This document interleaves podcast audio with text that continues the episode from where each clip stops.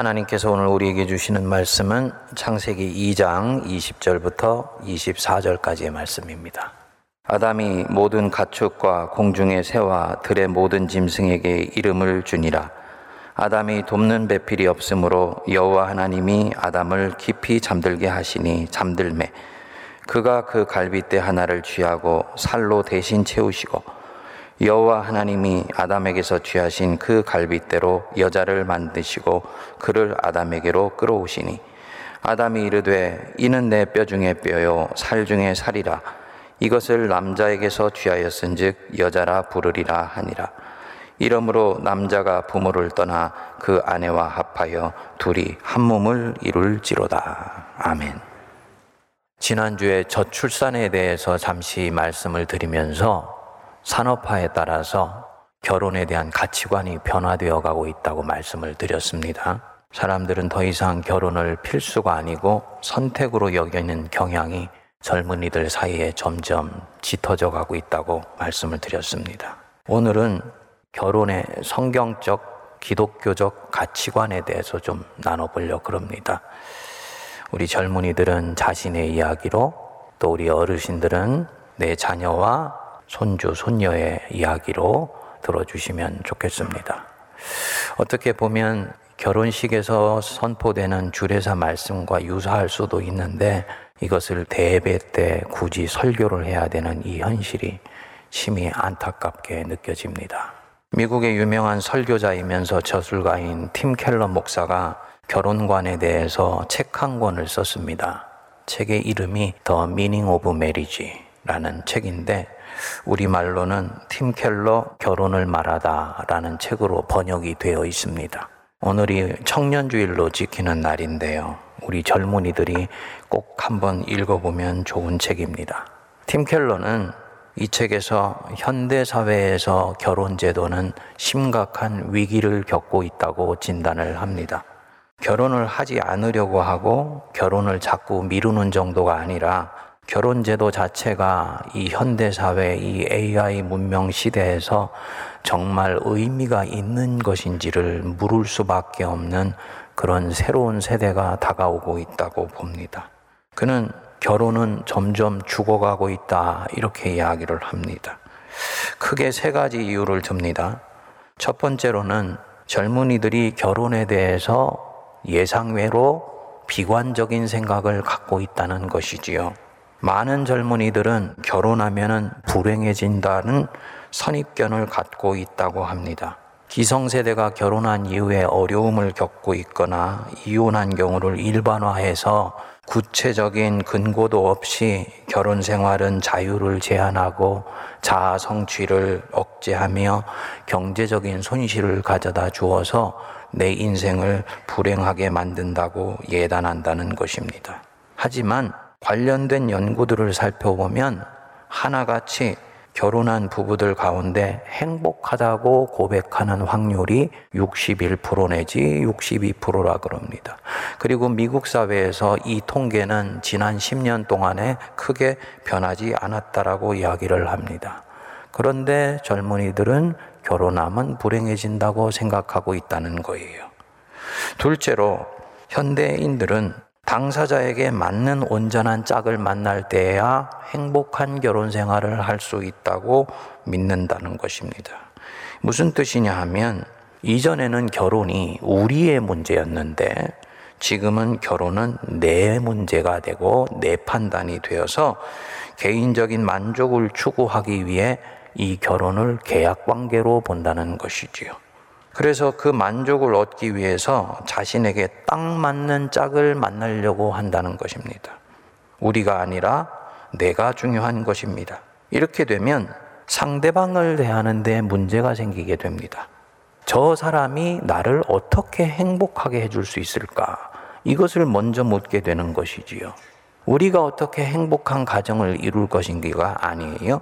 초점이 내가 가 있기 때문에 상대방에 대해서 갖는 기대치가 점점 높아지게 됩니다. 그래서 배우자에게 치명적인 부담감을 가져다 주게 되는 것입니다. 이렇게 되니까 점점 서로가 서로에게 대해서 결혼을 두려워하는 추세가 강화되어 가고 있다고 합니다. 셋째로 팀 켈러는 현대 사회의 개인주의적 성향이 결혼관에도 영향을 미치고 있다고 봅니다. 그래서 결혼을 자아 실현의 방편이나 정서적 성적 만족을 얻는 통로로 본다는 거지요. 전통적으로 결혼 생활은 본래 사랑하는 사람이 만난다든지 혹은 한 공동체에서 두 사람을 묶어 주어서 서로 안정을 주고 받으면서 상호 책임과 상호 의무를 실행해 나가고 이것을 통해서 삶을 가꾸어 나가는 과정으로 여겼습니다. 그런데 이런 것은 서서히 사라지고 결혼은 마땅히 이렇게 나를 행복하게 해줘야 돼 라고 단언을 하면서 대하지만 그렇게 나를 충족시켜 줄 사람도 없고 여건도 되지 않기 때문에 점점 결혼을 두려워하고 결혼 연령도 뒤로 미뤄지게 되는 것입니다. 성도님들은 어떻게 느끼시는지 모르겠습니다만 저는 읽으면서 상당히 설득력이 있게 들렸습니다. 만일에 이런 현상이 이 산업화된 사회 속에서 계속 지속되도록 놔두면 어떻게 되는가? 어느 순간부터 결혼제도 자체가 의미가 없는 것이 되어버리는 게 되는 것이죠. 인간 사회가 더 이상 결혼을 하지 않고 무분별하게 서로 관계를 주고받는 이런 것을 허용해야만 되는 그런 순간이 오게 될 수밖에 없는 거예요. 무슨 뜻이겠습니까? 지금의 이러한 젊은이들의 사고 방식은 사실은 인류를 위해서도 공동체를 위해서도 지속 가능하지 않은 사고 방식이라는 뜻입니다. 우리 기독교는 결혼을 이렇게 보지 않습니다. 결혼을 출산을 위한 어떤 합법적인 통로로 보지 않아요. 결혼을 자아를 실현하고 행복을 얻기 위한 장치로 보지도 않습니다. 결혼은 하나님이 인간에게 주신 선물이에요. 하나님이 인간에게 주신 축복의 통로입니다. 하지만 이 선물 상자 안에 뭐가 들어있고 그 안에 어떤 선물이 어떤 면에서 우리에게 좋은 것인지는 세월 속에서 하나씩 하나씩 포장을 뜯어서 살펴보게 되면서 점점 알게 되는 것입니다. 살아보면서 이게 왜 선물이고 왜 축복인지가 드러납니다. 어떤 면에서 선물인가? 가장 중요한 첫 번째 부분은 결혼 생활이 나를 온전한 사람으로 만들어준다는 것입니다. 이 결혼만이 줄 수 있는 독특한 선물입니다. 결혼은 당사자들로 하여금 바뀌지 않으면 안 되도록 만듭니다. 어떤 경우에 있어서는 바뀌지 않고도 얼마든지 살아갈 수 있는 공동체가 있을 수 있는데 이 결혼이라는 독특한 공동체 생활은 나로 하여금 나의 연약한 부분을 나의 잘못된 부분을 바꾸지 않으면 이 공동체가 건강하게 유지해 나갈 수 없도록 나를 푸시해요. 바로 그 순간 속에서 생명이 알을 깨고 나오듯이 변화되는 일들이 일어나게 되고 이것이 이 사람을 온전한 사람으로 만들어주는 것입니다. 성경에 보면 하나님이 인간 사회에 직접 만드신 제도가 두 개가 있지요. 하나가 교회고 다른 하나가 바로 이 가정입니다. 창세기 2장 18절을 보시면 사람이 혼자 사는 것이 좋지 아니하니 내가 그를 위하여 돕는 배필을 지으리라 하시니라 말씀했습니다. 여기 이 혼자 사는 것이 좋지 아니하다 할 때 이 좋다라는 말이 히브리어로는 토부입니다. 하나님이 피조물을 지으시고 보시기에 좋았더라. 바로 이때의 토부예요. 완전하다, 온전하다, 완벽하다, 그것이 그 자리에 딱 맞게 배치되어 있다, 이 뜻입니다. 그런데 사람을 보시고 심히 좋았는데 홀로 있는 것을 보니까 뭔가가 빠져 있는 것처럼 보인 거예요. 홀로 에덴 동산을 갖고 있는 모습을 보니까 뭔가 힘에 붙이고 있다는 느낌이 우리 하나님께 드신 것입니다. 그래서 그의 갈빗대를 취하여서 다른 사람 하나를 만드시고는 그를 여자라고 불렀습니다. 그리고 이 여자를 아담에게 보여주었을 때 아담이 찬양을 부릅니다. 2장 23절 말씀이지요. 이는 내 뼈 중에 뼈요, 살 중에 살이라. 히브리어로는 보면 감탄사로 나옵니다. 보라, 바로 이것이었다. 이는 내 뼈 중에 뼈요, 살 중에 살이다. 무슨 얘기겠습니까? 아담도 자기가 혼자 살고 있을 때 뭔가 지금 자기 인생 속에 빠져 있는 것이 있다는 것, 결여되어 있다는 것이 있다는 것을 알아차리고 있었다는 것이지요. 그런데 그것이 무엇인지를 정확하게 캐치하지를 못했어요. 그런데 하나님이 지어주신 이 여자가 자기에게 오는 것을 보면서 자기에게 뭐가 빠져 있는 것인지를 이때 깨달아 알게 되었다는 것이죠. 그래 서 보라, 바로 이것이었다. 내 뼈 중에 뼈요, 살 중에 살이다. 이 구절에는 남녀 간의 결혼을 이해하는 영적 비밀이 들어 있습니다. 먼저, 사람은 홀로는 절대로 완성될 수 없다는 것을 뜻합니다. 홀로는 온전하지 않아요. 하나님이 내게 주신 짝을 만나서 같이 살아가면서 한 사람은 다른 한 사람을 통해서 온전해지고 완성되어 갑니다. 이 한 사람과 같이 있으면서 비로소 하나님이 주신 내 인생의 에덴 동산을 아름답게 갈고 나갈 수 있는 온전한 힘을 갖추게 되는 거예요. 팀 켈러가 얘기했던 미국의 젊은 세대 같이 처음부터 완전한 짝을 만나서 내 인생을 성취해 가는 것이 아니라는 거지요. 나와 전혀 다른 사람을 만나 같이 살아가기도 합니다. 아내보다 남편이 부족한 경우도 있고 남편보다 아내가 조금 부족한 경우가 생길 수도 있습니다. 그런데 이런 사람들이 같이 만나서 살아가면서 내 연약함이 또 동시에 드러나지요. 사람은 절대로 성숙한 가운데 결혼하지 않아요. 다 죄인이고 연약한 가운데 이 결혼 안으로 들어갑니다. 그렇기 때문에 결혼 생활을 하면서 이기적인 마음도 여전히 살아있고 깨지기 쉬운 연약한 부분도 그대로 상대방 앞에 드러나게 되어 있습니다. 두 사람이 같이 살면 이 부분이 여실히 드러나요. 그런데 같이 살아가기 때문에 피할 수가 없기 때문에 어느 순간부터인가 내가 가지고 있는 고약한 습성이 문제가 되는 순간이 옵니다. 직장에서는 가릴 수 있었는데 결혼 생활을 하면 가릴 수가 없는 부분이 드러나는 순간이 오는 거예요.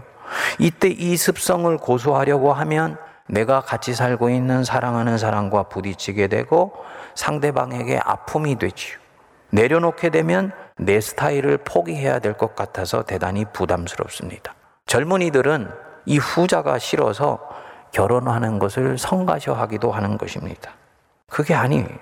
내가 사랑하는 사람을 위해서 사랑하는 사람 때문에 아파하기도 하는 것.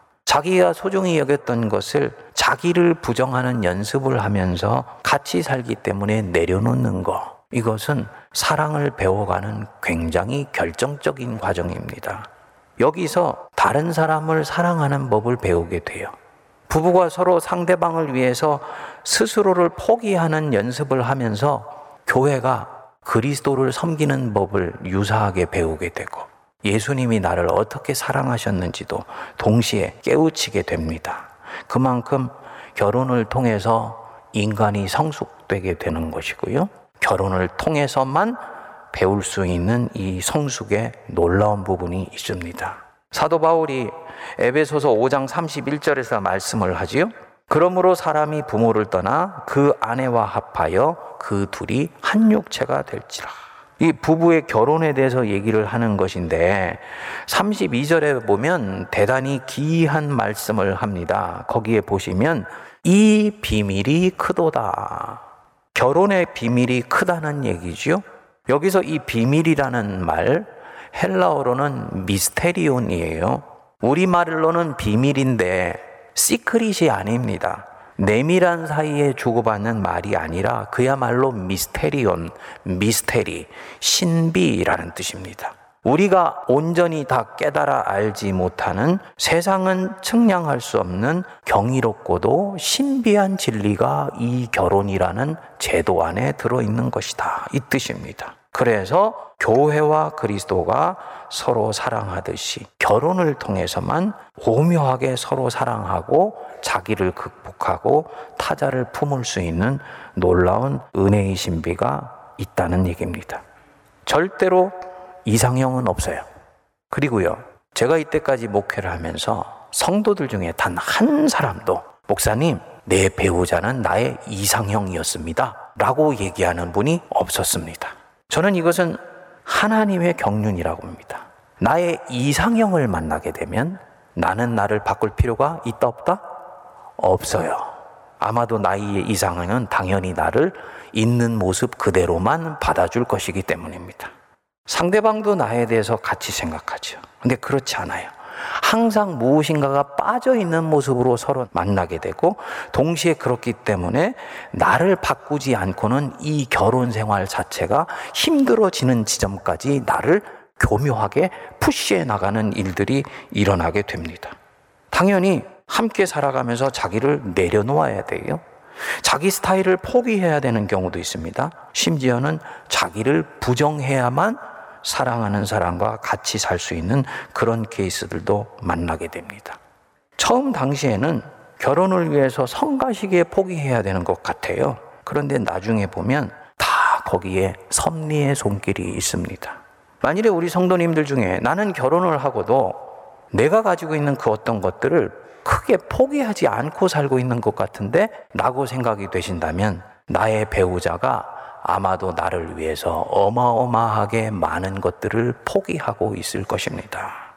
저희 가정의 결혼 초 얘기를 좀 드리겠습니다. 사람들 보면 이게 바이오리듬이 있지 않습니까? 하루에 24시간 중에 두뇌가 활발하게 움직이는 시간이 있고 무기력해지는 시간이 있어요. 그래서 어떤 사람은 새벽이 되면 눈이 초롱초롱한 스타일이 있죠. 새벽형이라 그러죠. 어떤 사람은 밤 10시가 넘어서 10시에서 2시 사이에 두뇌 활동이 가장 활발해지는 사람이 있어요. 이게 한밤형이라고도 하고 올빼미형이라고 하기도 합니다. 옛날에 보면 우리 정치인의 YS가 이 새벽형이고 DJ가 이 한밤형이었다고 그럽니다. 저는 바이오리듬으로 보면은 이 한밤형입니다. 밤 10시에서 새벽 1시 사이가 가장 머리도 활발하게 돌아가고 창의적인 생각이 많이 떠오르는 때예요. 근데 문제가 있었습니다. 우리 아내는 새벽형이 있어요. 거기다가 신혼 때는 이 사람이 병원을 다니고 있었습니다. 당연히 일찍 자고 일찍 일어나야 되는 것이지요. 이게 신혼 초기에 문제가 된 것입니다.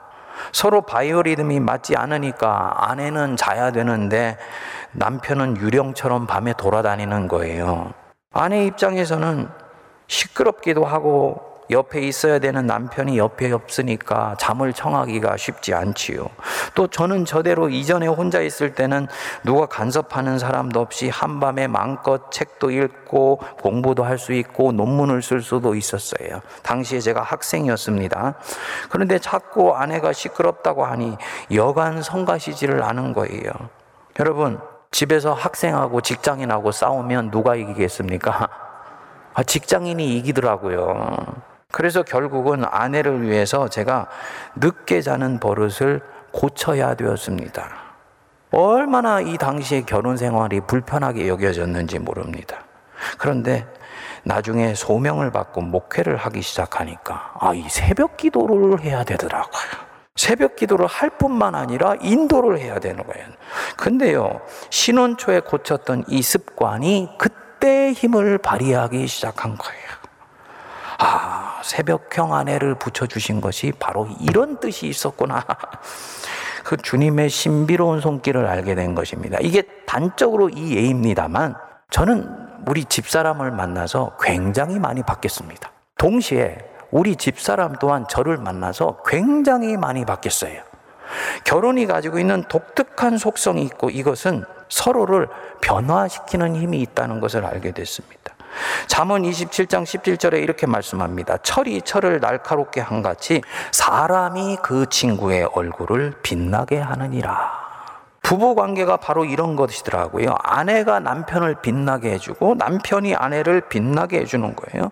물론 서로 사랑하기 때문에 때로 주장하기도 하면서 다투기도 하지요. 그것 때문에 상대방에게 아픔을 주기도 하지요. 그렇지만 결국은 이것을 참고 견디고 이겨나가면서 서로 고쳐주고 서로 온전하게 해주고 서로 빛나게 해주는 관계가 됩니다. 그래서 이 결혼은 하나님의 선물인 거예요. 둘째로 부부는 서로가 서로를 꽃 피우도록 도와주는 영혼의 친구입니다. 이 남편과 아내가 결혼을 하고 나면 처음에는 단순히 아내하고 남편이라는 이 모노 이미지만 갖고 있는데 결혼 생활이 깊어지게 되면 상대방에 대해서 굉장히 다채로운 이미지를 갖게 돼요. 그 맨 마지막에 뭐가 남습니까? 하고 어른들한테 물었더니요. 목사님, 애정으로 시작했어요. 온갖 것 다 경험하고 맨 마지막에는 의리가 남습니다. 굉장히 저는 소중한 부분이라고 생각해요. 의리가 남는다. 살았던 세월 속에 붙어 있는 정이 나로 하여금 끝까지 상대방에게 충성하게 해준다는 거예요.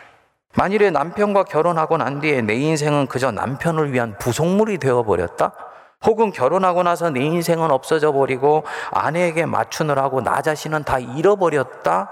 4, 50대 넘어서 이 중년의 사람들이 푸념을 늘어놓는 경우가 얼마나 많은지 모릅니다. 바로 이런 경우입니다. 자기를 일방적으로 희생시키면서 그렇게 인생을 살다 보니까 그때를 지날 때는 몰랐는데 나중에는 너무너무나 허전하고 허망한 거예요. 중년의 위기가 바로 이때 찾아오고 우울증이 찾아오게 되지요.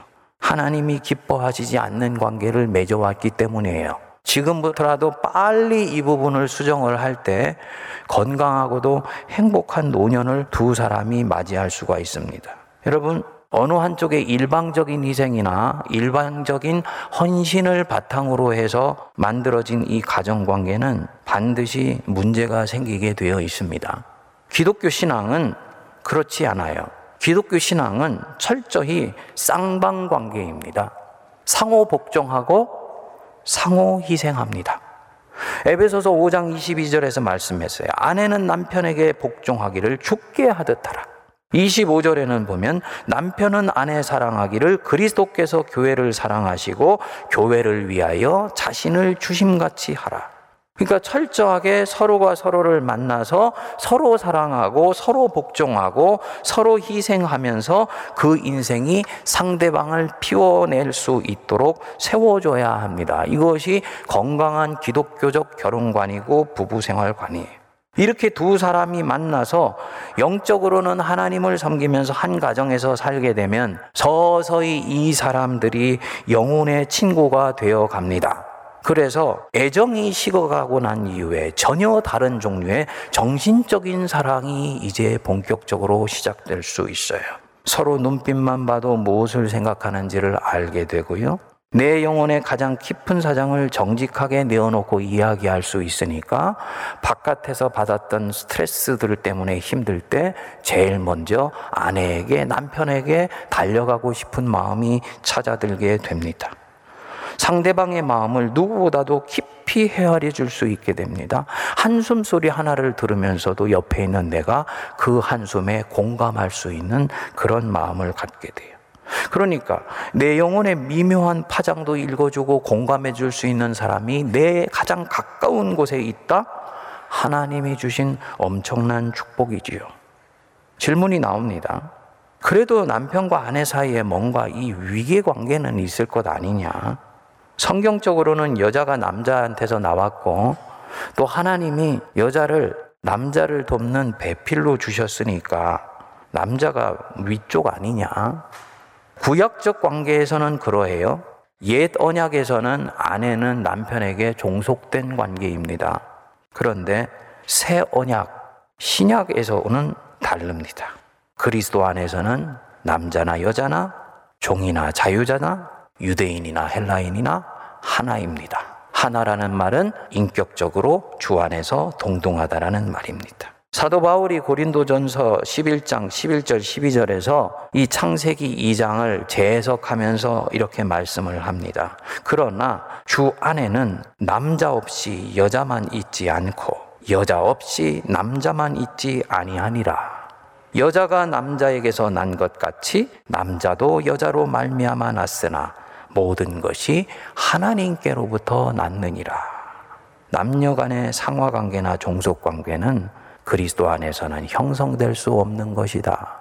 만일에 예수를 믿고 있는데도 그런 관계가 내 가정 안에 이루어져 있다면 그것은 세상에 죄악에 물들어 있는 문화가 지금 우리 가정 안에 들어와 있는 것이라고 보아야 된다는 것입니다. 하나님 자녀의 집에서는 부부는 인격적으로 동등해요. 물론 기능적으로는 남편이 제사장입니다. 그래서 부부가 합의해서 결정을 서로 좁혀지지 않을 때는 최종적인 결정은 제사장인 남편이 하게 되는 거예요. 이게 성경적인 것입니다. 인격적으로는 동등하지만 신앙적으로 세워주신 권위가 있기 때문이에요. 교회에서도 마찬가지지요. 저와 여러분들은 주 안에서 인격적으로 동등한 관계입니다. 그리스도 안에서 하나이고 형제이고 자매예요. 하지만 교회를 섬기는 일을 위해서 기능적으로 목회자로 세워주시고 평신도로 세워주셔서 권위를 서로 나눠서 갖게 합니다. 이런 부분에서 저희 가정도 작은 것은 아내가 결정을 하게 합니다. 하지만 진로라든지 인생의 행로가 결정되는 부분이라든지 자녀와 관련돼서 정말 중요한 결정은 사모가 철저하게 제 뜻에 따릅니다. 하나님이 남편을 제사장으로 세워주셨기 때문이에요. 동시에 남편이 제사장으로 세워졌다고 해서 아내를 함부로 대하면 안 되지요. 그리스도께서 교회를 위해서 자기 자신을 주신같이 대하는 것이 가장 온전한 남편의 상이라는 거지요. 당연히 남편은 아내를 섬기고 돌보지요. 그의 인생을, 나의 인생을 이루기 위한 희생물로 강요하지 않지요. 오히려 그 인생이 꽃피워지도록 돕지요. 여러분, 절대로 부부간에 함부로 반말하지 마세요. 서로 존중해 줘야 돼요. 서로 존댓말 하세요. 서로를 존중하는 것은 자기를 존중하는 것과 같습니다. 그래서 에베소서 5장 28절은 말씀하지요. 자기 아내를 사랑하는 자는 누구를 사랑하는 것이라? 자기를 사랑하는 것이라. 미국에 한 중년 부부가 있었는데 그만 아내가 수술이 잘못되어서 실명하고 말았습니다. 그 후에 남편은 매일같이 이 아내의 직장까지 아내를 데려다 주고 출근시켜 주고 하루 일과가 끝난 이후에는 집까지 데려다 주었다랍니다. 그런데 어느 날 갑자기 남편이 아내에게 서로 이제 직장이 너무 머니까 이제부터 혼자 출근하라고 말을 한 것입니다. 이 말에 아내는 남편에게 너무너무나 섭섭했어요. 사랑하는 남편이 그런 말을 하는 것에 대해서 배신감까지 느꼈습니다. 그리고는 이를 악물고는 독립해야 되겠다고 결심을 합니다. 그 다음 날부터 혼자 출근하기 시작했지요. 지팡이를 짚고 버스를 타고 보도블록을 걷다가 넘어지기도 하고 그것 때문에 울기도 하면서 혼자 다니는 훈련을 하기 시작했습니다. 그리고 익숙해진 이후에 2년 정도가 지났는데 버스 기사가 어느 날 이 부인에게 얘기를 하더랍니다. 아주머니는 참 복이 많습니다. 매일 남편이 버스에 함께 앉아 있어주고 아주머니만 직장 건물에 들어가는 순간까지 지켜보다가 등 뒤에서 손을 흔들어 주니 보이지 않는 그 격려를 받고 있으니 얼마나 복이 많습니까? 이 말을 들은 부인은 울음을 터뜨리고 말았다 그럽니다. 남편이 깊은 사랑으로 자기 인생이 스스로 설 수 있도록 배려해 주었던 것입니다.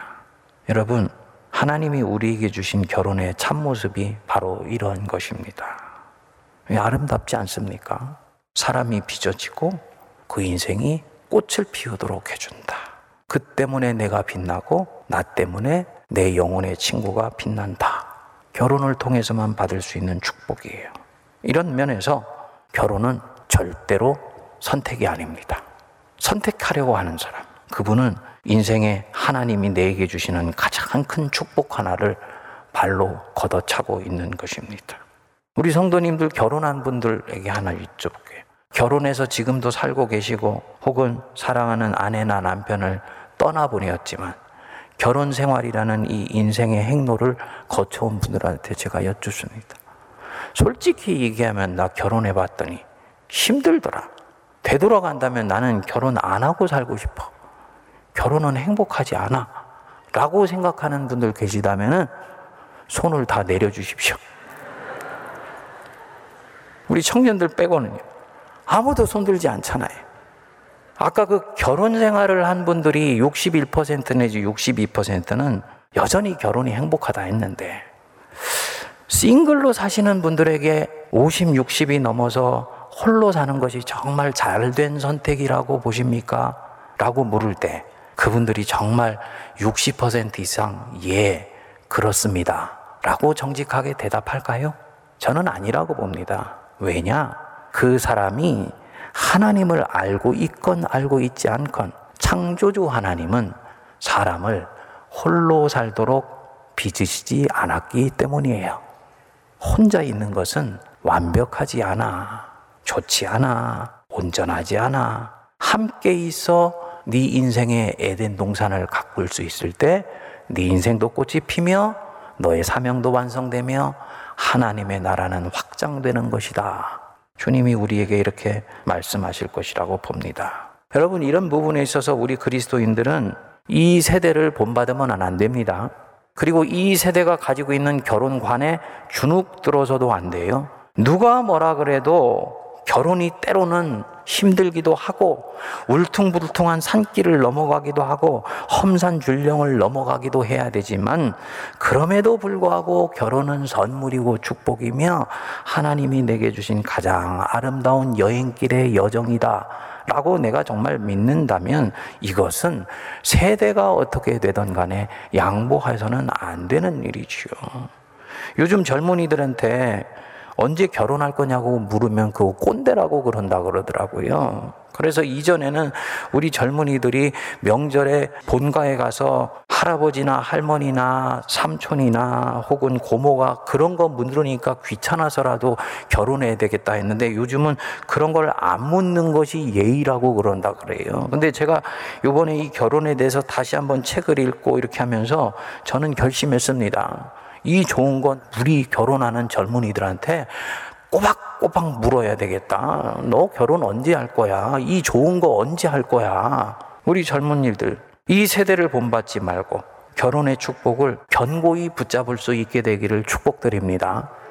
그리고 우리 젊은이들이 마음껏 결혼하고 마음껏 번영할 수 있도록 우리 기성세대들이 그들을 응원해주고 기도해주고 협력해주고 그리고 그들이 잘못된 시대의 흐름을 쫓아갈 때는 그것이 아니라고 단호하게 얘기해 줄 수 있는 결혼에 대한 명확한 가치관을 확립할 수 있게 되기를 바랍니다. 기도하겠습니다. 하나님 아버지, 너희는 이 세대를 본받지 말고 마음을 새롭게 함으로 변화를 받으라 말씀하셨습니다. 하나님이 이 인류에게 주신 가장 아름다운 축복이며 그리스도인들이 하나님을 가장 온전하게 섬길 수 있는 은혜의 통로로 주신 이 결혼이라는 주님의 놀라운 선물이 아버지 시대의 문화에 의해서 이리저리 흔들리고 잠식당하고 있습니다. 은혜를 내려주셔서 바른 기독교적인 결혼관을 확립하게 하시고 하나님이 주신 이 은혜의 선물을 누리게 하여 주시며 내 인생 주신 하나님의 아버지 놀라운 은혜를 완성해가는 우리가 되게 하옵소서 예수님 이름으로 기도하옵나이다. 아멘.